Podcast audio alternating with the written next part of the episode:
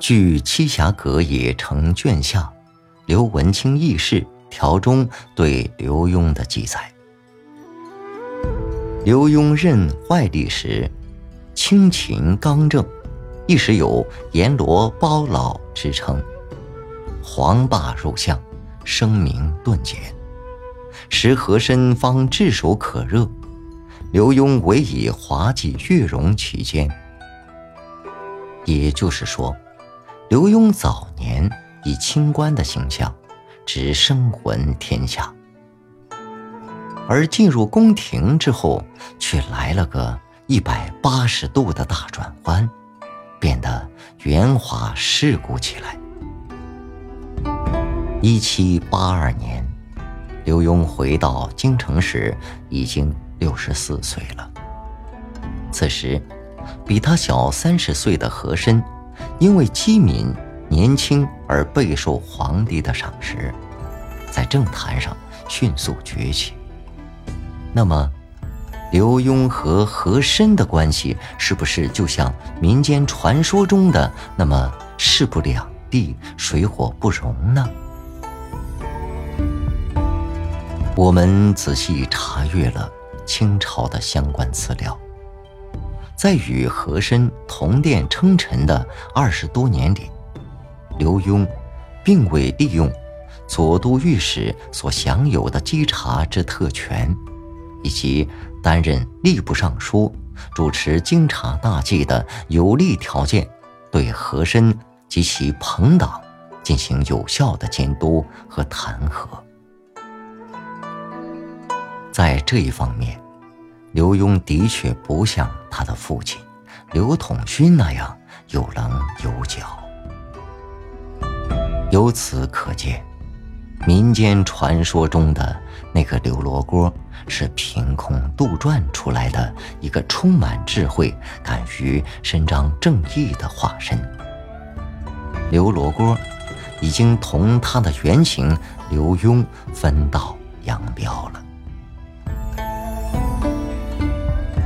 虚构的形象活跃在舞台上，而真实的历史人物留给后人的，则是充满矛盾与苦涩的回味。当时，刘墉的这种处事方式，在官场并非个别。由于封建专制，在清代，雍正。乾隆年间的极端强化，统治者并不希望他的臣属追求好的名声，因为在他看来，臣属获取好名的努力，既有碍于朝廷吏治，也不利于维护专制权威。然而，士大夫要追求流芳百世的愿望。自古就是一种传统，要想改变这种传统，岂是一朝一夕？乾隆帝十分清楚这个道理，他解释说：“朕以为本朝纲纪整肃，无名臣，亦无奸臣。”乾隆帝“本朝无名臣”之说。固然说明了乾隆皇帝独裁天下的专制心态，但皇帝的这种说法也从理论上断绝了士大夫名垂青史的人生理想。出身清官、名相之后的刘墉，在这种政治环境中，也不得不收起自己的求名之心。这也许是刘墉个性转变的一个重要原因，也是他能够长期受到乾隆宠爱的奥妙。伴君如伴虎，君臣之间相处时需要技巧的。刘墉可谓是深谙此道的人。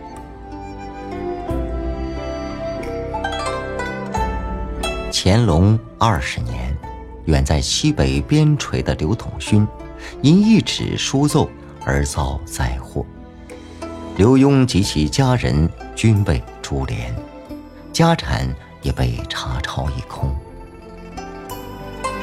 入狱后，面对着徒有四壁的牢房，不知刘墉都在想些什么。一个多月以后，获释出狱的刘墉，即在自己的日记中提醒自己：今后为官为事，要切记敏于行，纳于言的圣训，三思而后行。那一年，刘墉三十六岁。也许正是从这个时候开始，刘墉的为官之道发生变化了。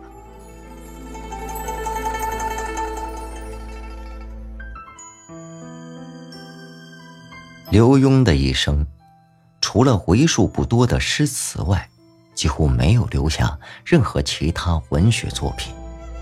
这可能就与他慎手纳于言有很大关系。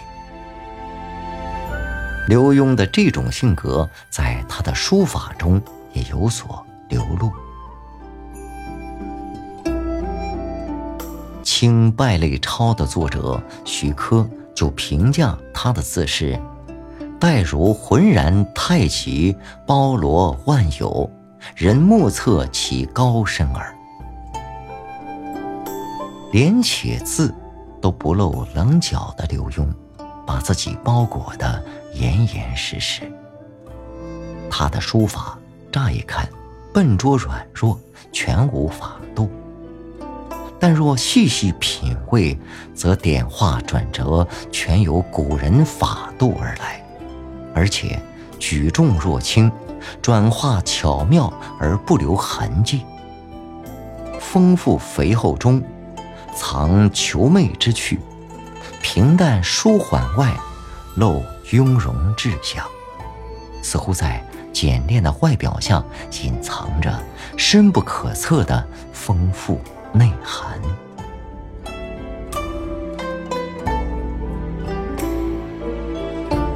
刘墉曾经在一首诗中写道：“嗟我学书岁云久，笑我小技如九九。东涂西抹日已多，人或爱而忘其丑。”病逝试探不自禁，况欲除损更醉酒。世中有味不可名，体痛魂忘肘生柳。这也许是刘墉在官场之中身不由己，太过劳心。那么，也只有在醉意中挥毫起笔，才能感受出人生乐趣。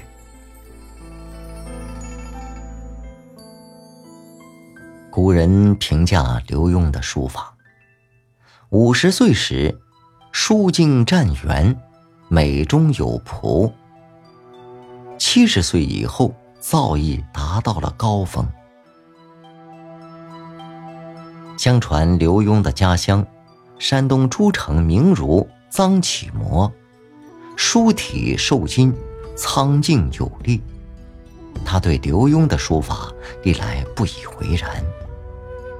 臧启模认为刘墉的书法肥而无神，柔而无力。刘墉对这种看法嗤之以鼻，两人争执不下。于是，便各选自己的得意之书，呈送乾隆皇帝品评。乾隆皇帝历来就很赞赏刘墉的字，当他看到臧启模的书作之后，不禁哑然失笑。他用带有嘲讽的口吻说：“臧启模的书法是竖如枯枝，横似干蛇。”浑然一体，枯枝挂干蛇。这个故事一时间传为笑柄，气得臧启模从此便再也不写字了。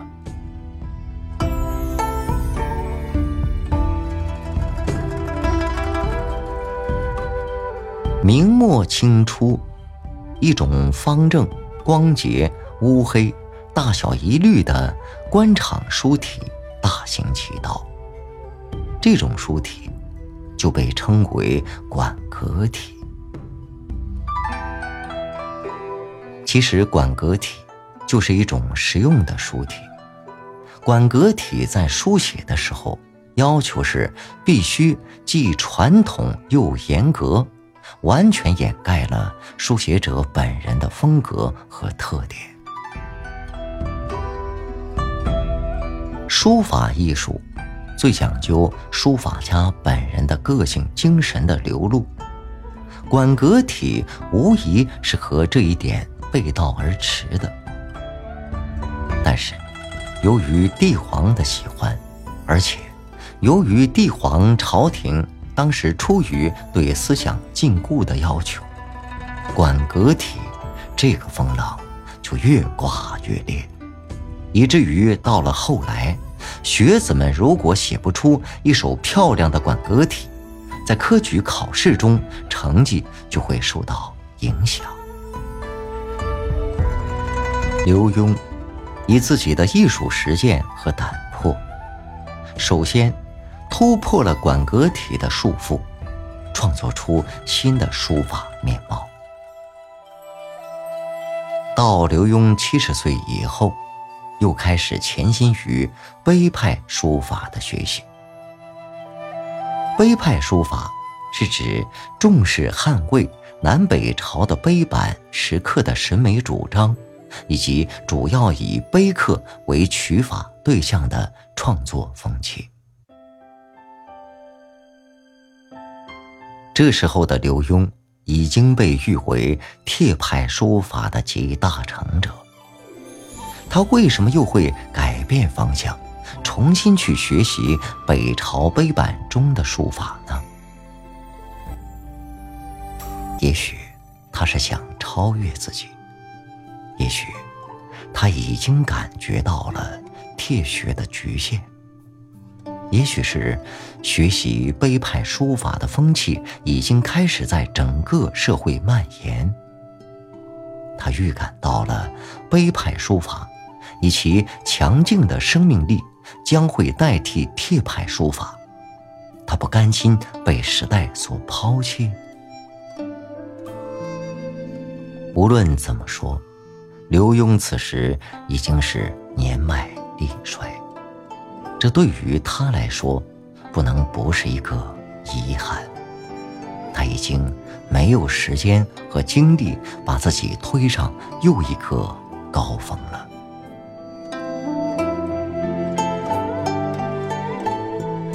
天际白云吹尽，林间黄叶飞来。愿自不离色相，何曾一惹尘埃？明月同光出处，莲花妙印心心。会取定中不隔，无劳梦里相寻。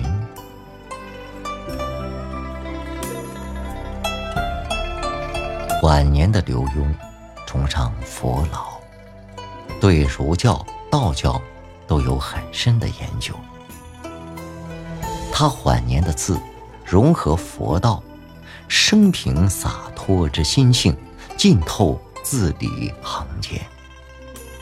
因此，朝野内外渴求刘墉墨迹之人多如牛毛。可是，刘墉却极少以字酬人。甚至当朝同僚也很难得到刘墉的真迹，因为刘墉书写笔墨浓重，后人戏称他为“浓墨宰相”。